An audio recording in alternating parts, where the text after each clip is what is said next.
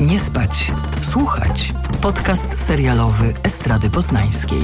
Zapraszają Anna Tatarska i Jakub Wojtaszczyk. Dzień dobry Państwu, witamy w setnym odcinku podcastu Nie spać, słuchać. Z tej strony Kuba Wojtaszczyk i Anna Tatarska. Aniu, świętujemy. Ja chciałam powiedzieć, że tak. Po pierwsze, to to jest dobry moment, żeby przypomnieć, że ja tutaj jestem stosunkowo nowym nabytkiem, więc nie wiem na ile to świętowanie jest tak naprawdę moje, bo ja jestem z tobą od no to wiesz, 10 już? 10%. To tylko moje, moje 10% z tego świętowania w, yy, właścicielem 90% z 50%, bo to duet yy, jest Patrycjusz Tomaszewski, którego serdecznie pozdrawiam.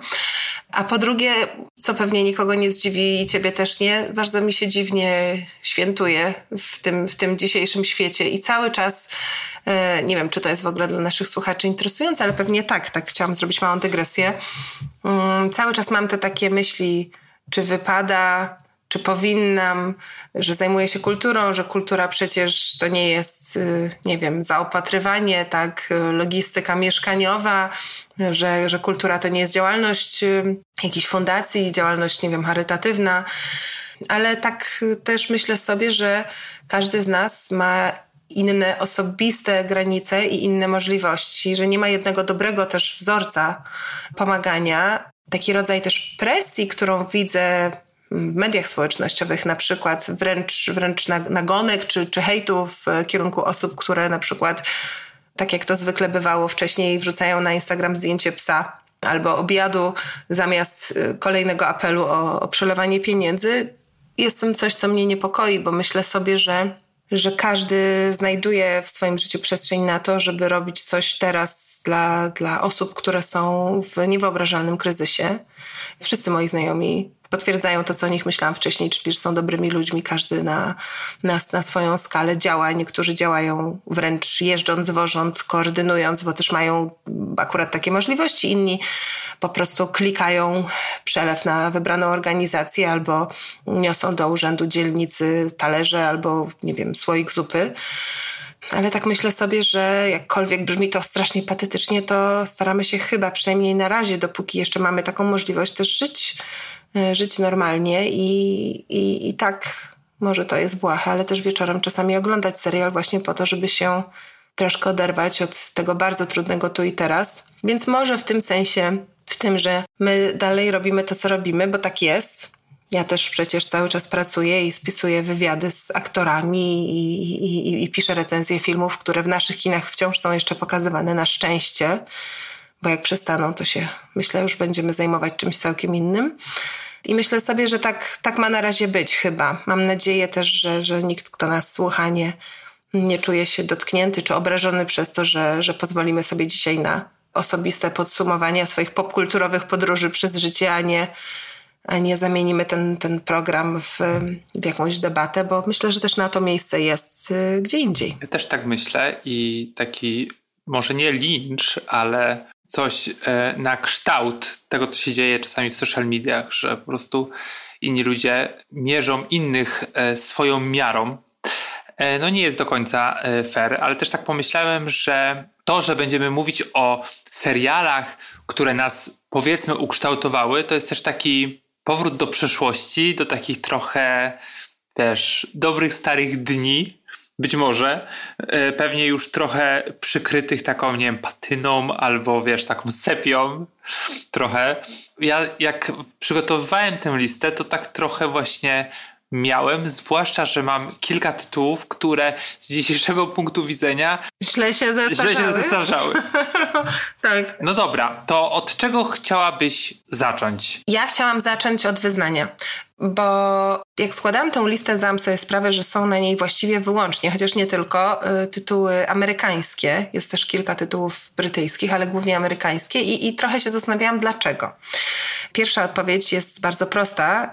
Y, jak miałam 12 lat, y, ukradli nam telewizor i w moim domu nie było go do momentu, w którym skończyłam chyba lat 17 czy 18, więc ja po prostu okay. w ogóle nie oglądałam wtedy telewizji. Myślę, że moje koleżanki mogą wspominać mnie wlepioną w obraz y, telewizora, jaki odwiedzałam w domu, bo wystarczyło właściwie, żeby tylko gdzieś w tle jakiś dziadek, czy babcia, czy mama włączyła i ja już miałam od razu tak ekran. Nieźle. Y, więc, więc być może coś przegapiłam. Pamiętam, jak w Polsce mm, pojawiały się e, stacje komercyjne i na przykład pamiętam, że oglądałam na wspólnej przez chwilę chyba w liceum to musiało być, tak mi się wydaje.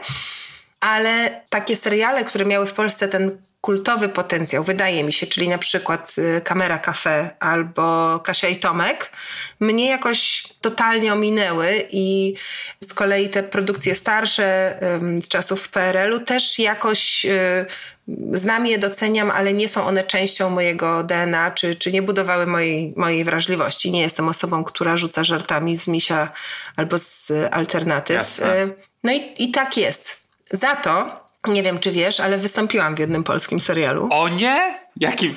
Co za wyznanie? Otóż, mój drogi, jest taka teoria na temat krytyków filmowych, że są to ludzie, którym się nie udało w reżyserii. W moim przypadku pewnie ktoś mógłby zażartować, że to dlatego, że mi się nie udało w aktorstwie. To nie jest do końca prawda. Ja po prostu się od zawsze interesowałam filmem i jakoś tak nie wiem dlaczego, ale wydawało mi się, że naturalną rzeczą, którą robisz, jak się interesujesz filmem, to jest granie w filmach. Aha. Potem się oczywiście okazało, że tych możliwości jest więcej i wybrałam inną drogę.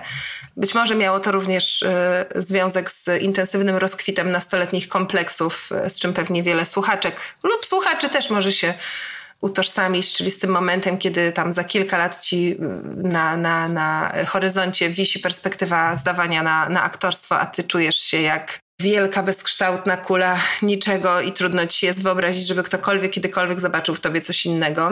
No ale long story short, to już, to już, to już było w wieku późno nastoletnim, natomiast zanim dotarło do mnie, że istnieje pewien kanon, w który powinnam się jako kobieta wpasować. I kiedy byłam jeszcze naiwna i w pewnym sensie obok płciowa, mam wrażenie, w swoim postrzeganiu świata, to y, wzięłam udział w castingu do serialu TVP. To były jeszcze czasy, że TVP produkowało seriale dla dzieci i nie było tym TVP, którym jest dzisiaj. Był to serial Gwiezdny Pirat. Pamiętam. I dostałam w nim rolę drugoplanową. No wtedy to był big deal. Dla mnie oczywiście myślałam, że wiesz, już tutaj, prawda, droga kariery jest przede mną szeroko otwarta. I zresztą parę osób, które wzięło udział w tamtym przedsięwzięciu, potem zdaje się, że coś tam, coś tam robiło, chociaż chyba nie jako aktorzy, tylko tam też um, aktorzy głosowi, wiem, że coś w reklamach. Ja mam takie wspomnienie z tamtego planu, że jak byliśmy na wyjeździe i nagraliśmy, nagrywaliśmy sceny terenowe chyba w Kłodzku z Joanną Brodzik, bo tam występowała Joanna Brodzik i Małgorzata Foremniak, więc to nie był tam taki, wiecie, serial taki pff, i Anna Seniuk, więc jakby w ogóle no moi, moi znajomi, prawda? Moje dobre psiapsi, mhm. to ja na tym wyjeździe usiadłam na swoich okularach, a występowałam w serialu w swoich okularach, bo to były takie czasy, że nikt nie dawał ci okularów, e, jakby rekwizytów. I był wielki problem, jak w tymże Kłodzku zdobyć okulary na zastępstwo. To pamiętam. No ale jak widać, moja kariera aktorska się nie rozwinęła i teraz jestem tutaj z tobą. Czy ja mogę jakby nadmienić, że Gwiezdny Pirat to jest jeden z moich ulubionych seriali z dzieciństwa. Jasne, teraz tak mówisz. Naprawdę, ale nie miałem pojęcia, że tam grałaś. To po pierwsze. I teraz googluję zdjęcia z tego, z tego serialu i nie widzę cię, więc nie wiem, czy nie kłamiesz czasami. Nie, no właśnie szukam. Ja też szukam, a to jest nie fair, bo państwo tego nie mogą zobaczyć. Ale, a ta Boże, tam Dorota Segda grała jeszcze tak. i Cezary Żak. Patrzcie, ja już znalazłam zdjęcie ze sobą. Ty myślisz, że ja kłamię? Proszę mi tutaj. Czekaj. Uwielbiałem. Chciałem jak te dzieciaki po prostu, nie wiem, czasami z Patrycjuszem o tym też nie rozmawiałem, jak te dzieciaki chciałem właśnie takie przygody przeżywać i absolutnie kochałem. Ja powiem Ci też, że tak patrząc na to z perspektywy czasu, to y, żałuję, że teraz, mój syn ma 5 lat, więc pewnie by jeszcze tego serialu nie oglądał, ale żałuję, że teraz się y, takich seriali dla dzieci nie robi, bo to była taka naprawdę pełną gębą przygodowa, nie tak może wysublimowana jak, nie wiem, Stranger Things, tak? Ale no kurczę, to było jednak coś fantastycznego i, i takich produkcji y, dla, dla dzieciaków takich w wieku powiedzmy podstawówkowym trochę teraz nie ma. Zatarły nam się bardzo kategorie, a ja mam wrażenie, że właśnie to kino dla młodzieży, tak jak literatura dla młodzieży, seriale dla młodzieży, to jest mega ważny etap e, w wychowywaniu i trochę za tym tęsknię. Chociaż na szczęście mam wrażenie, że to się gdzieś tam powoli odbudowuje. I chciałam też dodać, że upływ czasu to jest taka dziwna siła, którą nie zawsze rozumiemy i że na przykład tam rolę, e, przypominam, Gwiezdnego Pirata grał e, Jarosław Jakimowicz. Jarosławie Jakimowiczu, cóż mam powiedzieć, nie pozdrawiam cię, no. Byłeś idolem mojego dzieciństwa i patrz, gdzież się teraz znalazłeś. Absolutnie tak. Czy ty byłaś tą blondynką, tą dziewczynką główną? Jesteś ty? Nie, nie, ja, co ty, ja miałam już wtedy chyba metr siedemdziesiąt Tak, wzrostu. była tam taka ja się, wysoka dziewczyna. Ja się prawie nie dostałam do obsady, bo wyglądałam jak, do jakich wszystkich starsza siostra. Ja byłam taką, em, taką dziewczynką w okularach z grzywką. Już pamiętam. No, to był super serial. I bardzo często, znaczy nie wiem jak teraz, ale był jest on powtarzany często. Naprawdę? To gdzie są moje tantiemy? No właśnie. Ale powiem ci, że jak mnie y, chwyta taka nostalgia, to sobie YouTube'uję właśnie czołówki różnych seriali. Lub też kreskówek. I ostatnio mam fazę na kacza opowieści w różnych językach, więc sobie wyobraź y, poziom potrzeby powrotu do dzieciństwa. Ale na przykład Gwiezdny Pirat jest jednym z takich e, seriali, do którego, do którego wracam. W sensie wracam do tej czołówki, bo to jest takie miłe wspomnienie. No to tak, to było, to było super doświadczenie, więc lata, y, lata przed tym, jak y, y, arbitralnie oświadczałam Państwu, co jest warte po prostu y, czasu, a co nie, byłam po drugiej stronie kamery, obracając w palcach szklaną kulkę i mówiąc do mojej koleżanki z planu: Zobacz, jaka ona jest piękna. Mhm. Tak było. Grałaś kujonkę tam. Anna Drewno Tatarska, pozdrawiam. To powiedz mi, powiedz mi, zacznij, jak to się mówi brzydko, z grubej rury, bo ty mi wysłałeś listę swoich seriali i na niej jest taki tytuł, który jest, e, powiedziałabym, z dzisiejszej perspektywy bardzo kontrowersyjny i też nie do końca dla mnie zrozumiały jako e, człowieka, że tak powiem, z tej części świata, bo ty mówisz, że y, Bill Cosby Show. Tak,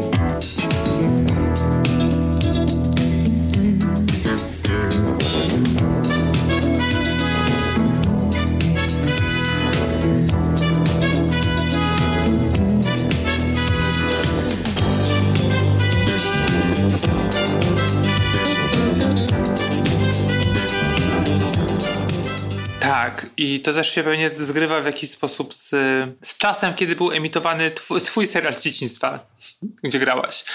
Wiesz co, wydaje mi się, że ten serial otworzył mnie na dwie rzeczy.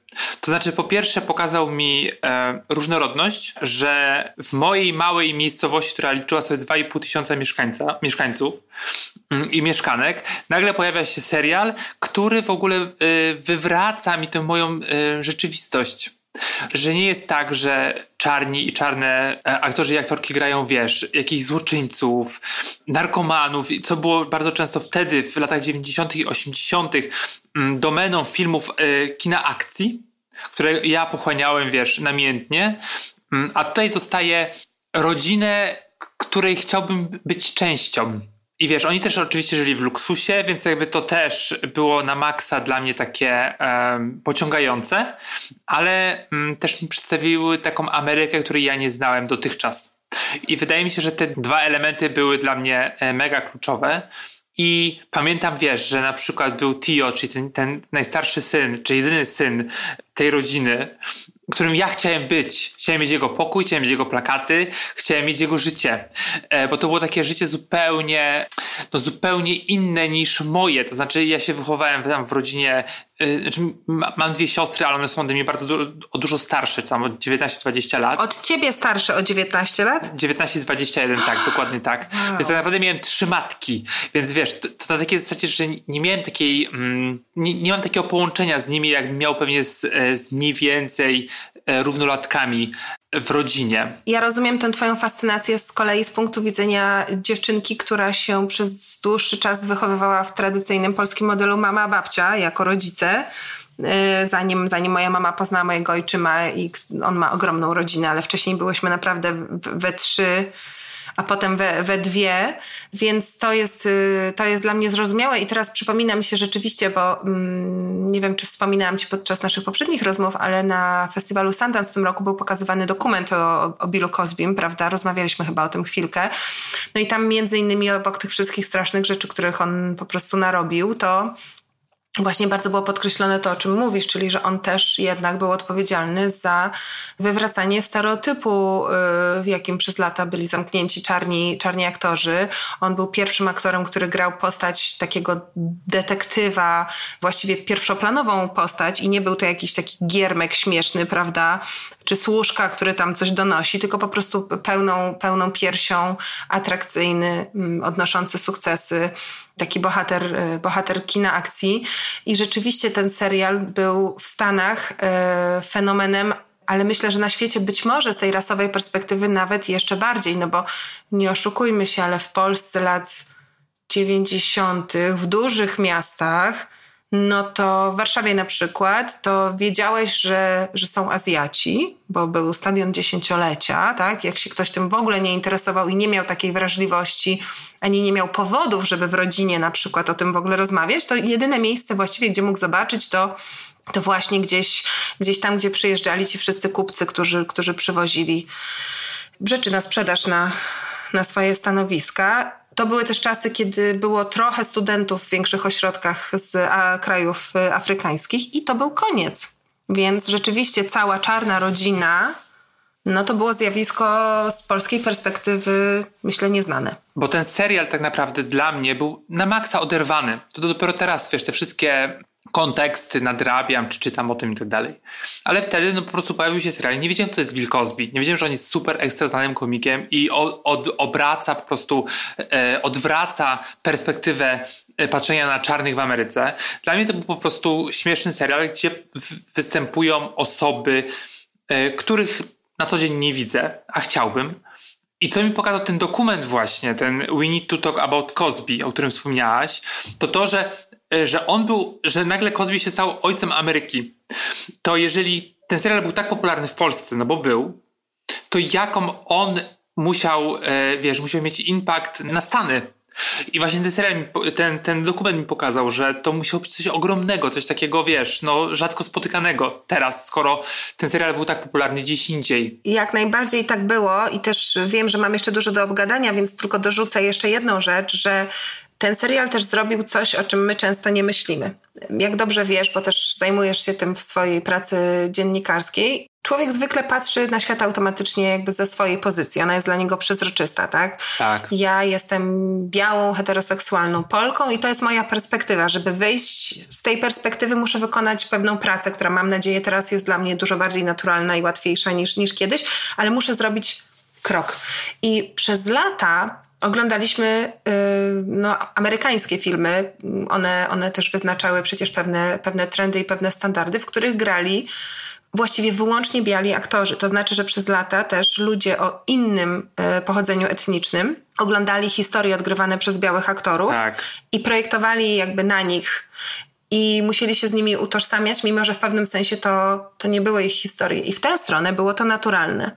To, co zrobił y, Bill Cosby Show, i potem inne produkcje, na przykład y, jak to się nazywało po polsku, Bayer z Bel Air, tak? Fresh tak. Prince z Willem Smithem, to pokazał, że można to poprowadzić w drugą stronę i że to działa, bo człowiek to człowiek, czyli że możesz być białym Amerykaninem albo Polką, oglądać ten serial i też jak najbardziej widzieć w nim e, siebie, więc to jest też taka robota, o której może nie myślimy czasami świadomie, a która była myślę, bardzo ważne. Tak. No to jaki ty masz tytuł dla mnie? Wiesz co, no ja chyba chronologicznie nie mogę tutaj tego poukładać, bo to się nie da i wczoraj, e, jak się jeszcze raz zastanawiałam, to powiedziałam sobie, że kurczę, no ale nie mogę nie powiedzieć o Grze o Tron. Oh, my sweet summer child, what do you know about fear? Thousands of years ago, there came a night that lasted a generation. In that darkness, the White Walkers came for the first time. They swept through cities and kingdoms, riding their dead horses, hunting with their packs of pale spiders. Wiem, że to brzmi idiotycznie, ale dla mnie to było o tyle epokowe wydarzenie, że mm, po pierwsze po prostu bardzo lubię ten serial, uważam, że jest świetnie zrealizowany. Oczywiście moglibyśmy tutaj dyskutować o niuansach i czy, czy finał był taki, jaki powinien, oczywiście, że nie. E, I czy ostatnie dwa sezony były nieco gorsze niż poprzednie, oczywiście, że tak. ale ten serial jest dla mnie przełomowy z y, wielu, wielu powodów. Skala, obsada, różnorodność obsady też. Jeden z pierwszych seriali, który na tę skalę czerpał z aktorów z bardzo różnych kinematografii, tworząc z nich takie e, koherentne, po prostu ekranowe uniwersum. I to jest super trend, który wcześniej nie funkcjonował, mam wrażenie, przy produkcjach z takim budżetem, a teraz na przykład chociażby w Wiedźminie jest, jest, jest już czymś, czymś naturalnym, e, bo przecież wcześniej Amerykanie grali wszystko właściwie tylko z, z akcentem. Ale dla mnie osobiście to był dowód na to, że warto jest czasami wyjść y, ze swojej takiej bańki przekonań, ponieważ ja, i wspominałam już o tym w naszych wcześniejszych rozmowach, nie lubię fantazy. I to jakoś z, z, żadnym rodzajem, teraz z góry przepraszam tych, których obrażę myląc kategorie, ale ja jestem po prostu naprawdę taką ignorantką, bo jakby nigdy mi to nie, nie podchodziło, więc ani Ursula Le Guin, ani Philip K. Dick, ani Tolkien, tak, ani właśnie te książki um, George'a no kto to napisał? Właśnie mam zaćmienie, Tron. Tego, tego George'a od, od, od, Martina, od no. George'a R. Martina, tak? Y, które dodam, próbowałam już po rozpoczęciu serialu czytać po polsku i to było po prostu przestępstwo na mojej wrażliwości językowej, bo to jest takie, może to jest wina tłumaczenia, ale historia jest świetna, ale język to jest takie po prostu harlekinowate czytadło według mnie. Więc ja się, y, jak gra o tron ruszyła, to ja w ogóle nawet tego nie dotykałam. Byłam przekonana, że absolutnie to nie jest dla mnie i włączyłam się jakoś chyba w trzecim czy w czwartym sezonie, no i po prostu wsiąkłam. Ale zaczęłaś oglądać od początku, czy od trzeciego? Wiesz co, obejrzałam chyba jakiś... Wydaje mi się, że po prostu pewnie poszłam na jakiś pokaz prasowy, czy na jakieś wydarzenie, gdzie był ten, czy tam któryś już sezon. Obejrzałam tak ze środka i mówię, o, fajne, zobaczę, co było wcześniej. No i mówię, wpadłam jak, jak śliwka w kompot. Y, jeszcze chciałam, bo to było też ważne, że ten serial, nie wiem czy ty pamiętasz, ale on był strasznie skomplikowany. Są takie seriale tam, że nie wiesz kto z kim, co zrobił, kiedy, tak. kto jest czyim wujem, synem, nie wiem, kto ma jakie tam. I, i pamiętam, że wtedy no. przynajmniej no. na HBO jeszcze Go były takie jakby dodatkowe funkcje, że mogłeś ten serial oglądać. Tam były takie właśnie dopiski czy, czy tłumaczenia. No dla mnie to było to było wspaniałe, więc Grze o Tron jestem dozgonnie wdzięczna za to, że, e, że pokazała mi, że mogę oglądać historię po prostu o jakichś żywych trupach, smokach i nie wiem, czarownikach i się świetnie bawić, bo naprawdę nie wiedziałam, że to w sobie mam. I miałem podobnie. Dla mnie generalnie fantazy mało, mało mnie interesuje i takie wiesz, średniowieczne zabiegi również. I chyba też chwyciło mnie na trzecim sezonie, że czy jakoś, że trzeci sezon miał wejść do Polski, to zacząłem odświeżać sobie pierwszy i drugi. I wydaje mi się, że to, co, y, czym mnie to kupiło, to to, że przez przynajmniej dwa pierwsze sezony mm, to było tak naprawdę knucie, wiesz, w komnatach. Mm-hmm. Że to wszystko było takie powolne. Pamiętasz w drugim sezonie, jak Jamie, Jamie jechał na, na koniu, był więźniem i jechał przez cały sezon. Tak. I jechał, i jechał. I jechał. I oni I jechał. Z, z, tą, z tą blondyką, nie pamiętam jak ona się nazywa, Brienne? Brienne. Brienne of Tarth. Tak, i gadali non-stop. I to było wspaniałe. I teraz przez ten pryzmat patrzę na wszystkie inne produkcje fantazy i nie dostaję tego. Bo dostaję, wiesz, naparzanie się. Tak, ja też tego nie lubię. I dostaję pełno efektów specjalnych, co to, no nie do końca było domeną y, początkowych, y, początkowej gry o Tron. No potem już tak, ale nigdy nie było jakby sensem tego serialu. W tym tak, o to mi tak, chodzi. Tak. Mm. Tak. I wydaje mi się, że przynajmniej dla mnie ten, sezon, ten serial też jest oczywiście mega ważny.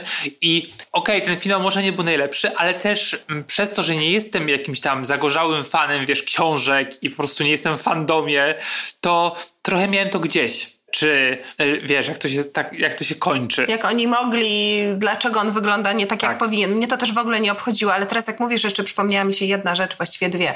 Po pierwsze, seks i ciało. Rzeczywiście tam było bardzo dużo nagości i takich bardzo odważnych scen Mam wrażenie, że z czasem też ten serial naprawdę wyrównał tutaj tę ekspozycję i w, oczywiście, że wcześniej było więcej e, pięknych służek z piersiami, ale no nie ukrywajmy, to się też wpisuje w, w treść po prostu tej, tej, e, tej opowieści, mam wrażenie, ale naprawdę tyle męskiej golizny, co tam, to w żadnym chyba innym mainstreamowym serialu z tego okresu nie, nie, nie widziałam. A po drugie, jednak strasznie mi imponowało to, że oni po prostu zabijali kogo trzeba było zabić i nigdy tak. w tym sensie tak nie, mm, nie szli za sympatiami publiczności, które potrafią wywoływać, y, wywierać na twórcach bardzo dużą presję. To jest coś, co mnie zawsze irytowało, nie? Że, że mam wrażenie, że serial tak jakby czekał, czy ty mu dasz po prostu okejkę i, i szedł tak. w tę tak. stronę, w którą ty oczekujesz. A tutaj no właściwie przecież wiadomo było, pamiętasz te nagrania, y, nagrania reakcji ludzi, którzy oglądają odcinek z tym... Y, jak to się nazywało po polsku, Czer czerwone wesele. Tak, tak. Krwawe chyba. Tak, krwawe, krwawe gody, chyba krwawe gody. Gra słynęła z tego, że robiła ci krzywdę, łamiąc ci serce, tak? Że twoje sympatie nie miały tutaj po prostu żadnego znaczenia. No, to było bardzo odważne, niezgodne z pewnymi takimi właśnie kanonami E, niepisanym kodeksem telewizyjno-filmowym i w moim odczuciu bardzo fajne, odświeżające. To ja cofnę się trochę w przeszłość, jeszcze długo, długo przed Gromotron. Pamiętam, byłem fanem Harry'ego Pottera. Takim zagorzałym i miałem e, różdżkę zrobioną z, z kawałka kija i się uczyłem na pamięć, na pamięć czarów. Tak. Do 18 roku życia, nawet może dłużej, marzyłem, że przyleci sowa i wiesz, zastuka do, do, do, do mego okna. I to był czas, wiesz, gdzie internet, internet tam raczkował dosyć ostro. I szukałem wszystkiego, co dotyczy Harry'ego Pottera. Czytałem i tak dalej. Można było się spodziewać. E, I pamiętam na torrentach, z torrentów ściągnąłem filmik i nie wiedziałem, co to jest, ale no, był to ewidentnie Hogwart i Lindsay Lohan, którą wtedy kochałem, grała Hermionę. Ja mówię, co to jest? Czy, czy ona chciała być Hermioną i wiesz, nie dostała się na plan? Czy... No i generalnie nie znałem innych aktorów i tam był, i tam był i ktoś ścielał Wrona, George'a, Freda, Snape'a i, i Hagrida. I jeszcze był e, Potter, do którego wrócę. No ale ewidentnie wiedziałem o co chodzi, no bo wszyscy tam mój angielski też szwankował dosyć ostro i wszyscy się zachwycali Hermioną, bo ona jakby wróciła po wakacjach i miała duże piersi. Dojrzała przez te wakacje, a wszyscy byli tacy jak byli. Tacy dzieciakowaci. Tak, no i wszyscy, wiesz, jakby no nie mogli skupić uwagę na, na czarach, tylko właśnie, właśnie na, na jej piersiach. No i wydawało mi się, że Harego gra kobieta ale nie byłem na 100% pewien, bo też nie mogłem tego sprawdzić. No i dopiero po latach okazało się, że to jest SNL, Saturday Night Live. Harry, Harry Potter! Welcome back! Did you have a good summer? No! Voldemort's returned and he's trying to kill me! Again! I heard. We need Hermione. Is she here yet? Hmm. I got here hours ago. I've been in the library researching cloaking spells. Hermione, um. Hello, Hermione. Uh, welcome back. How was your summer? Boring. Nothing happened. Really? To jest sketch z tego programu, który przecież od lat 70. w Ameryce Mm, no, był jednym z, kultowych i takich najważniejszych programów y, satyrycznych. I Harry'ego Pottera grała Rachel Dratch, którą, którą uwielbiam do tej pory. I odświeżam sobie ten sketch od, od czasu do czasu i no nie zestarzał się zbyt dobrze, no bo jednak to był też ten taki czas, że no ten szowinizm, takie postrzeganie kobiet właśnie przez pryzmat e, no, tego, jak wyglądają, e, dominował jeszcze wtedy w SNL-u. Wtedy, jak Rachel Dratch była w kaście, to już trochę mniej, bo to też był czas, e, to też, to też był czas Mai Rudolph, Kristen Wiig, Amy Polar, jakby one tam dzierżyły no, miały dużą większą e, siłę e, i zmieniały, zmieniały rzeczywistość, ale dopiero później się, wiesz, e, naczytałem, jak to wyglądało w SNL-u i jak to się wszystko zmieniało. No i do tej pory ten program jest dla mnie mega ważny. Bardzo lubię te aktorki, zwłaszcza aktorki, które tam e, występowały, czy do tej pory występują jak, jak Kate McKinnon. Czy nie wiem, Cecily Strong, którą bardzo, bardzo lubię. I gdy wiesz, pojawiają się e, w jakieś seriale z nimi, czy, czy filmy, to, to one mnie przyciągają przez to, że mam po prostu sentyment tego programu. I co prawda samego programu już raczej nie oglądam. Czasami, jak jest fajny gość, celebryta zaproszony, to jak najbardziej tam sobie włączę na YouTubie, ale to nie jest coś takiego, co miałem na pewno wtedy, jak jeszcze nie wiedziałem, co to jest, ale też pamiętam, pracowałem na jakimś etacie i po prostu robiłem dupo godziny. I to SNL jakby, wiesz, y, trochę mnie uratował, bo wtedy tak naprawdę go poznałem. Czym on jest, kim on jest, kim są te wszystkie postaci, które tam się pojawiają, te aktorki. To nie wiem, który to musiał być rok, no jakoś po studiach zaraz. I faktycznie mam taki tam maksa sentyment, że, że też jakby SNL otworzył mi, otworzył mi trochę drogę do stand-upu, że wiesz, jak pojawia się, mm, nie jestem jakiś specjalnie wielkim fanem, ale jak pojawia się nowy stand-up na przykład na HBO czy na Netflixie, to sprawdzam i, i mam też swoje ulubione, swoich ulubionych stand-uperów, stand-uperki. I to też dzięki, wydaje mi się, że jakby dzięki temu, że to wszystko gdzieś mnie tak e, pchnęło właśnie przez ten pierwszy sketch, który zobaczyłem, nie wiem, w 2004 może, drugim, nie wiem, który to był rok. Ja nie wiem, Kuba, ale mogę ci powiedzieć, że ja się z tobą w tym sensie zgadzam, że dla mnie SNL to było coś, co odczarowało żarty w telewizji, tak?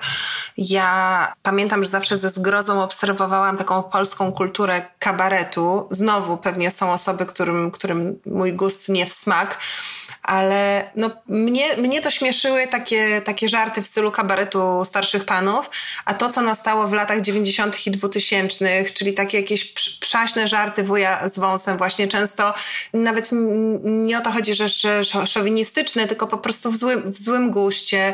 Mm, no wiadomo, że żarty z, nie wiem, czynności fizjologicznych, z nierówności społecznych, to, to był też dla mnie czas, w którym ja staram się liczyć. Ja już byłam wtedy po. Już dawno przestałam chodzić do kościoła, ale jakoś tam to był taki temat w moim życiu obecny, jak już byłam taką starszą na, na, na, nastolatką.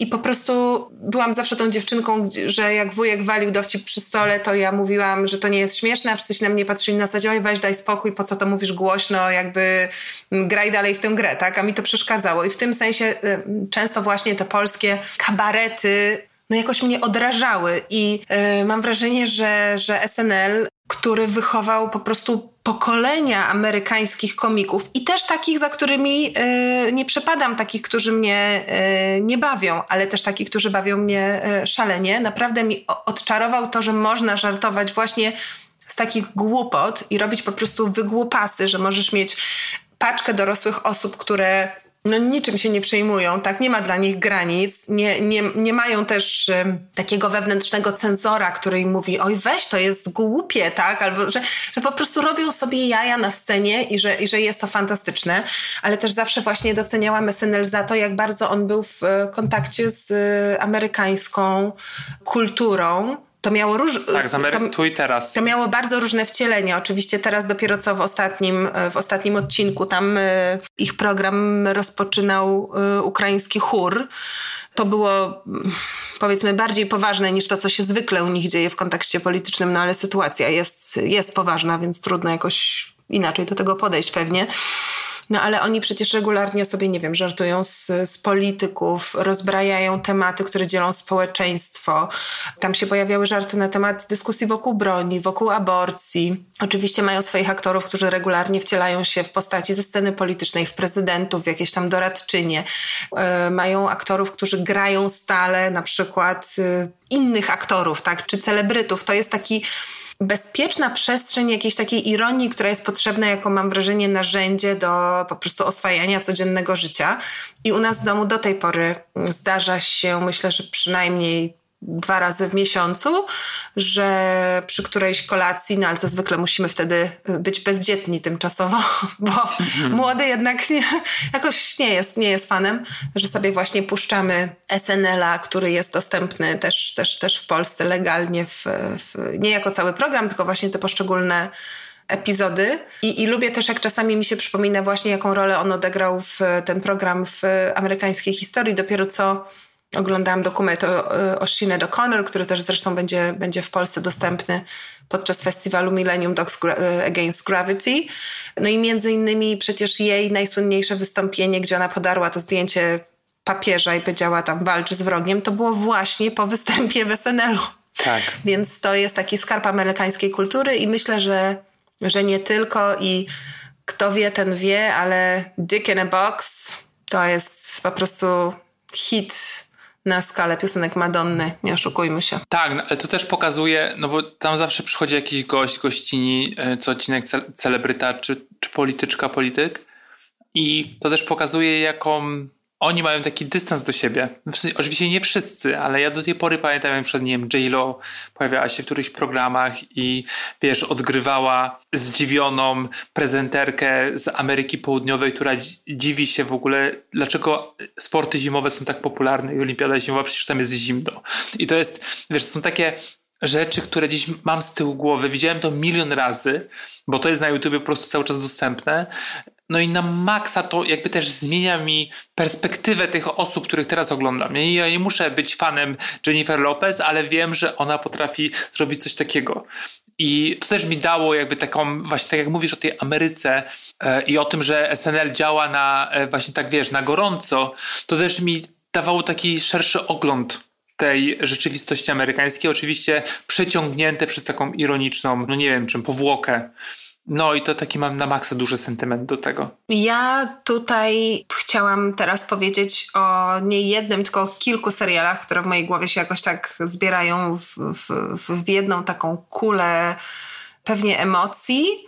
E, myślę, że to jest e, Girls, dziewczyny, Fleabag, i serial najnowszy z tych wszystkich, czyli serial Mogę Cię Zniszczyć, bo myślę, że później być może niż wiele widzek znalazłam takie, takie seriale w tych właśnie produkcjach, które mi dały bezpieczne miejsce do zastanawiania się yy, i też dały mi język może w pewnym sensie do, do nazywania tego, kim jestem, jak chcę funkcjonować w tym świecie, gdzie są moje granice. I, i na bieżąco podejmowały tematy, które dla mnie, jako dorastającej e, kobiety w świecie, który się w tamtym czasie i cały czas bardzo dynamicznie zmieniał z rzeczywistości zdeklarowanie patriarchalnej i też jakoś tam z rytmem i rzeczywistością ustawioną przez Kościół w świat bardziej otwarty. To oczywiście ma też związek z tym dużym miastem, e, bo, bo, bo jestem, zawsze mieszkałam w Warszawie. bardziej otwarty, bardziej prokobiecy, z jakby ze świadomością feministyczną, tak, jeszcze przed studiami, na studiach to, to już w ogóle. I jakoś te takie popularne, tak zwane kobiece, chociaż w ogóle nie lubię tego podziału, to jest durny podział, produkcje typu, nie wiem, seks w wielkim mieście. Tak, no jakby spoko, wiedziałam, że to jest, ale to, to nie był ten rodzaj kobiecej odwagi. Chyba też przez, um, przez pewną elitarność jednak, taką ekonomiczno-życiową powiedziałabym, który jakoś tak do mnie trafiał. I właśnie te trzy produkcje, każda z innych powodów, e, Dziewczyny, Fleabag i Mogę Cię Zniszczyć, które mówiły o bardzo różnych aspektach tego doświadczenia ludzkiego, ale też właśnie kobiecego, bo to jednak jest, jest tutaj istotne.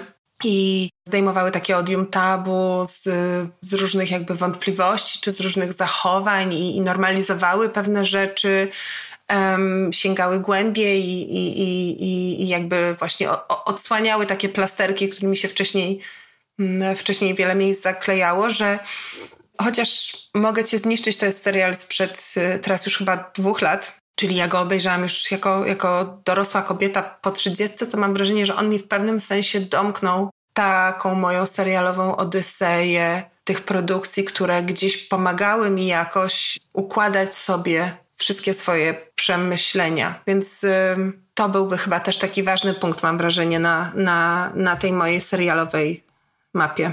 No dla mnie te wszystkie trzy seriale są również ważne pewnie z innych trochę powodów niż u ciebie, zwłaszcza Gersy, to też rozmawialiśmy ostatnio o tym, że faktycznie ja się, ja się bardzo utożsamiałem właśnie z, z Liną Danam, bo też trochę chciałem być nawet nie Haną, ale może bardziej Liną Danam. I zakładam, że z tej postaci, jakby w sensie autorka bardzo dużo oddała e, tej postaci siebie, e, więc pewnie ta, mm, ta różnica nie jest zbyt, y, zbyt duża, ale to też jest taki chęć, y, czy taka aspiracja do takiej wyimaginowanej e, przestrzeni artystycznej, którą jakby jest, czy e, w popkulturze jest Nowy Jork. I przez to, że ona była na takim podobnym poziomie, w sensie też studiowała, czy tam jakby powiedzmy była w tym w podobnym wieku co ja i też jakby nie mieliśmy wiele, w sensie, wiesz, to nie jest, nie jest jakby pewnie mm, do porównania, ale to jednak jest serial, nie życie, a i mieszkam, ja mieszkam w Polsce, ona w Nowym Jorku, ale e, że ona chciała, wiesz, być tą pisarką, ja chciałem być pisarzem, ona pracowała, tam gdzieś stażowała w jakimś magazynie, a ja jakby, wiesz, w Poznaniu magazyny to, nie wiem, to chciałem kiedyś do faktu na staż, ale szybko uciekłem stamtąd, więc jakby to taki poziom, wiesz, porównania. I oczywiście po latach mi się to wszystko zmienia, bo rzeczywistość trochę to wszystko zmieniła i też jakby dorastanie i tak dalej. Teraz już pewnie bym nie chciał być nią z takiego punktu widzenia, ale jednak wtedy pamiętam takie silne, silną potrzebę jakby identyfikacji. Mm, to, to raz. A drugie, ona była takim trochę dla mnie Woody Allenem, wiesz, w sensie 2-0 że bardziej już wtedy było głośno o tym, co Allen, Allen zrobił, więc jakby też szukałem takiej reprezentacji, czy podobnego humoru może o i znalazłem ją w takiej wersji właśnie hipsterskiej u Liny Danam, co też oczywiście się przez lata zmieniło, ale faktycznie był to taki serial, że o, że to jest po prostu głos pokolenia w jakiś sposób, chociaż też do końca tak nie było. Jak się o tym, że, że bardziej y, ta potrzeba tego głosu była dominująca niż faktycznie, czy by, była dominująca i bardziej bazowała na wyobrażeniu, czy na takim, wiesz, zacieraniu granic, co jest prawdziwe, a co nie, niż faktycznie to, że to był taki głos, który powinien, wiesz, wybrzmieć i powiedzieć o pokoleniu.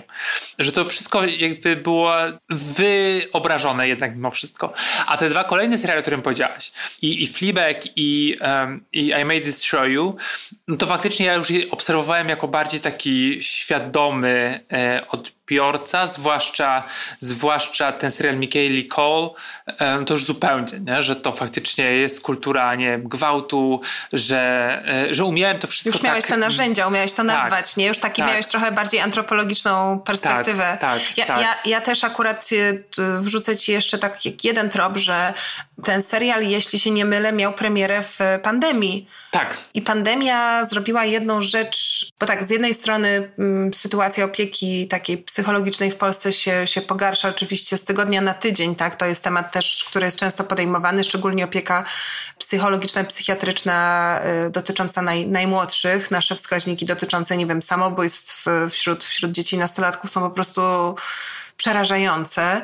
Ale też mam wrażenie, że pandemia zdjęła w pewnym sensie takie odium wstydu z y, rozmów o tym, że korzysta się z pomocy terapeuty. Nagle po prostu tyle osób, które wcześniej funkcjonowały w przekonaniu, że dobra, jakoś dam radę, jeszcze chwila, jest okej, okay, ogarniam, po prostu poczuły, że, że już nie mogą. To było też, też, też moje doświadczenie, tak, że, że płyniesz po prostu w tym sztormie na, na tej tratwie, a tutaj jeszcze przyszła pandemia, po prostu i tratwa się rozpadła i trzeba było trzeba było się z tym wreszcie skonfrontować i też trzeba było powiedzieć o tym komuś, bo zaczęło po prostu to funkcjonować w twoim życiu i, i musiałeś móc powiedzieć, nie wiem, w pracy czy znajomym, że nie wiem, nie mogę się z wami spotkać, bo albo gorzej się teraz czuję, bo i, I, w tym sensie mogę Cię zniszczyć, który jest serialem opowiadającym o doświadczeniu osoby, która pa, pada ofiarą gwałtu, tak? Gwałtu, który był, e, jakby nastąpił po podaniu tej pigułki gwałtu. I, I to jest opowieść osoby wychodzącej z traumy, która próbuje odnaleźć z powrotem tę brutalnie zabraną jej, niesprawiedliwie zabraną jej siłę i poczucie siebie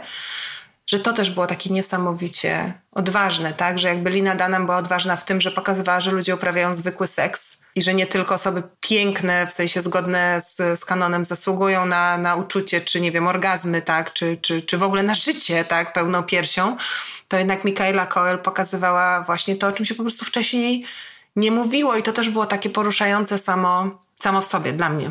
Jak tak patrzę na tą moją listę, to zauważam, że jednak mam takie poszukiwanie wyimaginowanych rzeczywistości. że wiesz, że, że szukam, właśnie tak jak było z Billem Cosbym, że szukam tej rodziny innej, w sensie takiej, wiesz, bardziej amerykańskiej, bardziej zachodniej. Tak teraz patrzę na mój kolejny tytuł, czyli na Transparent. Oh my god. I have to tell him. No. Yes. Allie's crazy. Tell me what? Dad is a woman. Does mom know? Of course I know that. You think I'm a dummy? It's his thing. It's his little private kink. Everyone has one, right, Rabbi? Uh, well, I guess everyone has, you know, one or two. Czyli serial, który powstał raptem w 2014 roku, a dał mi bardzo dużo do myślenia, że jakby w sensie wydaje mi się, że powinienem być bardziej wtedy świadomy, a nie byłem. I wiesz, i to jest y, serial o mężczyźnie, który jest, no już tam, nie wiem, blisko 60 pewnie, czy tam po 50. No i nagle odkrywa, czy może nagle przyznaje się, e, robi coming out jako osoba transpłciowa. I okej, okay, ten, ten serial ma teraz już za sobą taki trochę smrodek, e, no bo ten aktor był posądzony o molestowanie i też był, jest jakby cis hetero mężczyzną i gra osobę trans, ale ten serial w końcu jakby dla mnie e, pokazał tą taką społeczność osób transpłciowych, bo tam też się pojawiają aktorki trans, nie jako ofiary bo często było właśnie w tych wszystkich e, proceduralach, jakichś tam w filmach akcji, że, że często osoby, e, kobiety trans, bo trans mężczyzn raczej nie ma, kobiety w sensie w, w, w kinie. reprezentacji w kinie. Tak, tak, tak. Trans kobiety były prostytutkami najczęściej i padały ginęły na samym początku i później Ale detektyw... to w innym tytule, który ty wskazywałeś jeszcze w naszych rozmowach, o którym już też nie zdążymy powiedzieć szerzej, czyli, czyli CSI, w twoim przypadku tak. zdaje się CSI New York, przecież właśnie to było tak, że, że jakby miałeś te transpłciowe kobiety, które y, nadeptywały w cudzysłowie na odcisk jakiemuś mężczyźnie, który zapewne został w cudzysłowie oszukany, tak? Bo, tak. bo liczył na spotkanie z, w cudzysłowie, znowu prawdziwą kobietą, a tu się okazało, że to jest znowu cudzysłów nieprawdziwa kobieta. Oczywiście mam nadzieję, że słuchacze wiedzą, że, że, że to mówię, mówię tak używając pewnego umownego języka, a nie wyrażając swoje, e, swoje zdanie na ten temat. I pod, z tej perspektywy transparent, mm, no to był rzeczywiście przełom, bo co prawda tutaj transpłciowość była tematem, ale też jednocześnie nie była tematem, w sensie gdzieś była obok, tak? To jest to, co zawsze mówimy, że, że każdy czeka na ten film, w którym coś nie będzie już tematem, problemem, tylko po prostu będzie. Tak, i tak właśnie było i próbowałem do tego dojść i nie potrafię yy, prześledzić mojej miłości do aktorek, które się pojawiły, pojawiły na ekranie tam. Czy miłości to wiesz, to szumnie powiedziane, ale je bardzo cenię.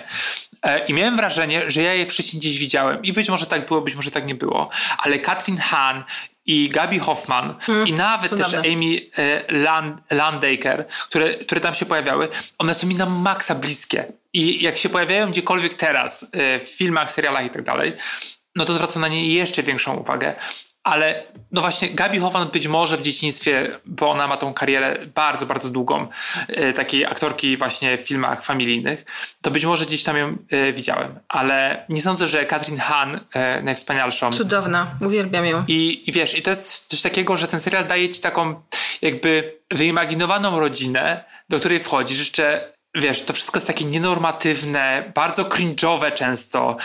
Takie jak często rodzina też jest, że to nie jest, wiesz, to nie jest Seven Heaven, jak się oglądało w niedzielę, nie wiem, o tam o 12 czy o którejś, ale, ale faktycznie, Siódme Niebo, taki był tytuł, ale faktycznie bliżej rzeczywistości, mimo wszystko osadzonej w Ameryce, a jednocześnie, wiesz, tak super bliskiej. No i to też jest dla mnie ważny serial, dlatego że tak jak ci powiedziałem, jak oglądałem Gersy, no to ten Nowy Jork to było dla mnie taki, wiesz, i Woody Allen przy okazji spełnieniem, że wiesz, że tam chcę mieszkać, tam chcę jechać, tak, tak chciałbym, żeby moje życie wyglądało w mojej tam, e, w mojej małej głowie. I nagle pojawia się ten transparent i moja wyimaginowana rzeczywistość nagle, wiesz, się zmienia. Jednak chciałbym mieszkać na tych przedmieściach LA i po prostu e, wieść podobne, uprzywilejowane oczywiście, życie jak e, bohaterki i bohaterzy tego serialu.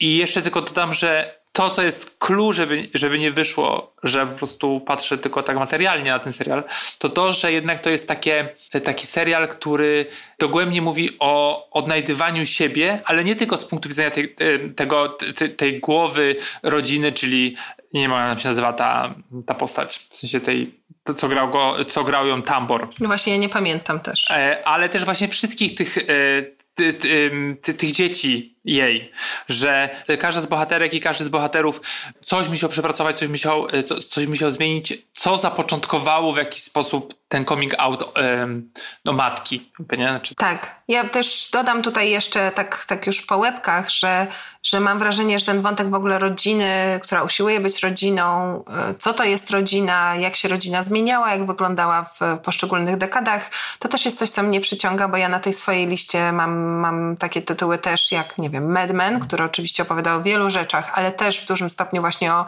ewolucji męskości, kobiecości i jakby wzajemnych oczekiwań odnośnie tego, czym, czym jest związek i, i, i co wolno i, i, co nie wolno w zmieniającym się świecie. Jednym z moich ukochanych seriali, takim pierwszym, który pokazał mi, że serial to w ogóle może być jak film, y, było Sześć stóp pod ziemią, które przecież o tych relacjach rodzinnych i właśnie też bardzo zawikłanych relacjach, też nie tylko heteronormatywnych relacjach, relacjach ludzi starszych, relacjach ludzi, którzy nie pasują do, do, do kanonu, jakichś takich misfitów, ludzi z roz, rozmaitymi problemami, yy, które nie są ośmieszane, tylko są traktowane z czułością, opowiadało. Czy mogę tylko dodać, mogę tylko dodać o sześciu no. osobach pod -hmm. ziemią, że ten serial spowodował, oprócz tej miłości do serialu, do seriali generalnie, to, że chciałem to była moja pierwsza wymarzona praca, że będę pracować z trupami tam w piwnicy, będę je malować i w trumnie układać. E, I tylko to chciałem dodać. No, to ja jeszcze chciałam powiedzieć, że tutaj mamy, od razu z tego mogę wyciągnąć jeszcze wątek medyczny. Seriale medyczne są bardzo popularne i ja, tak jak wiele osób, oglądałam taśmowo House, ale dla mnie takim serialem medycznym, który naprawdę uważam wspiął się na wyżyny, był serial The Nick z Clive'em e, Owenem, który myślę, że w niesamowity sposób zrobił to, o czym też mówiliśmy już um, trochę w kontekście Bill Cosby Show, czyli wplótł bardzo skomplikowane niuanse sytuacji społecznej czasów, o których opowiadał, a jednocześnie dając widzowi to takie tradycyjne źródło satysfakcji, czyli wiesz, obserwowanie skomplikowanych, nowatorskich e, o, o, operacji po prostu z, z, z, z pierwszej ręki. A na koniec powiem o serialu, który teraz do mnie wrócił, e, ponieważ w końcu dało mi się namówić mojego narzeczonego, żeby zaczął go oglądać.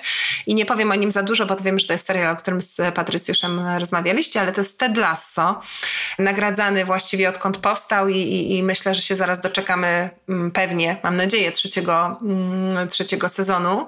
E, nowy serial, więc też trudno uznać, czy jest kultowy, czy nie kultowy, ale na pewno branża go niesamowicie docenia. I to jest serial, który poza tym, że jest świetnie napisany i ma chyba najprecyzyjniej skonstruowane postaci drugo- i trzecioplanowe, które nigdy nie są przypadkowe, co ja uwielbiam. To jest takim zabawnym, wzruszającym z jednej strony czymś takim stosunkowo łatwym do oglądania, a z drugiej strony y, lista trudnych tematów, które on podejmuje w sposób niesamowicie kompetentny i przekrojowy, toksyczna męskość, rozwód, nie wiem, duma, y, klasizm, terapia właśnie, uzależnienia jest niewiarygodny i według mnie to jest jedna z najlepszych współczesnych produkcji, jakie są w tym momencie jakby dostępne. Okej. Okay. Ja lubię pierwszy sezon, drugi już trochę mniej. Ja wolę drugi, więc jak zwykle się nie zgadzamy, Kuba. Ja chciałem jeszcze tylko powiedzieć, e, że całą tą taką drogę do binge-watchingu i takiego patrzenia na serial trochę inaczej, e, jako właśnie film i no bym powiedział prestiżowa podróż, no to otworzył mi, e, otworzył mi Domek z House of Cards. Mimo również z problematycznym aktorem y, w roli głównej. No to był taki serial, który był dla mnie wtedy bardzo ważny, no bo faktycznie to był pierwszy serial ever, który został wypuszczony w całości, czyli chyba miał 13 odcinków, został wpuszczony do, no, na streaming, czyli na Netflixa, no i zmienił oblicze tej ziemi. Mhm. To powiedz mi jeszcze na koniec, możemy się w ten sposób pożegnać, jakiego serialu, który jest kochany, nie cierpisz? Bo ja mam taki. Mój związek się rozpadnie teraz, jak to powiem. Ale Powiedz, są przyjaciele. Pierwsza. Przyjaciele. O, to tak, tak. Myślę, że Przyjaciele to jest jeden z tych seriali, które bym powiedział, że mógłby nie istnieć dla mnie. Tak, tak. Czekam, czekam, na, czekam teraz na hate mail, ale przysięgam, że po prostu ten romantyczny mit narosły wokół tego serialu i po prostu pielgrzymki do tego budynku i utożsamianie się z tymi postaciami to było coś, czego nigdy Nigdy nie rozumiałam, ale być może ma to związek z moją po prostu wrodzoną niechęcią do śmiechu z offu. To jest ten sam powód, dla którego podejrzewam, tak. nie cierpię Seinfelda. O, dzień dobry. To ja też jakby nie, nie mógłbym się w ogóle e, w tym wszystkim odnaleźć. Ale wiele jest takich, takich seriali, które ja bym, no generalnie nie kumam. No, na przykład, nie wiem, Kochane Kłopoty też jest takim serialem, który próbowałem zobaczyć. Być może dlatego, że, to, że próbowałem to zrobić po latach. Dla mnie to jest zbyt takie, no takie wiesz, takie do serduszka a moje serduszko jest czarne i moje również. potrzebuję. No, więc, e, więc tak. Ale wiesz, pejzaż serialowo-popkulturowy jest bardzo szeroki, więc każdy może sobie znaleźć co, co chce i zakładam, że wiele osób, wiesz, nienawidzi również naszych typów Zresztą też to nie jest trudne, bo jednak jednym z nich był CSI Nowy Jork, co nie jest moim nie jest jakimś wiesz... Mój drogi, nie wiesz ilu naszych słuchaczy po prostu po nocy ogląda pewnie jakieś programy typu, nie wiem, operacje bariatryczne, czy tam diety, czy tam właśnie CSI. Ludzie mają różne dziwne gusta, po prostu udają potem, że, że nie, ale prawda jest inna. Prawda jest inna, my do niej doj dojdziemy. Dobrze, dziękuję Ci Aniu za ten odcinek. Widzimy się, słyszymy się za tydzień. Mhm. to co? To miłego dnia. Dobrego dnia. Nie spać, słuchać. Producentem podcastu jest Estrada Poznańska. Wszystkie odcinki znajdziesz na estradapoznań.pl.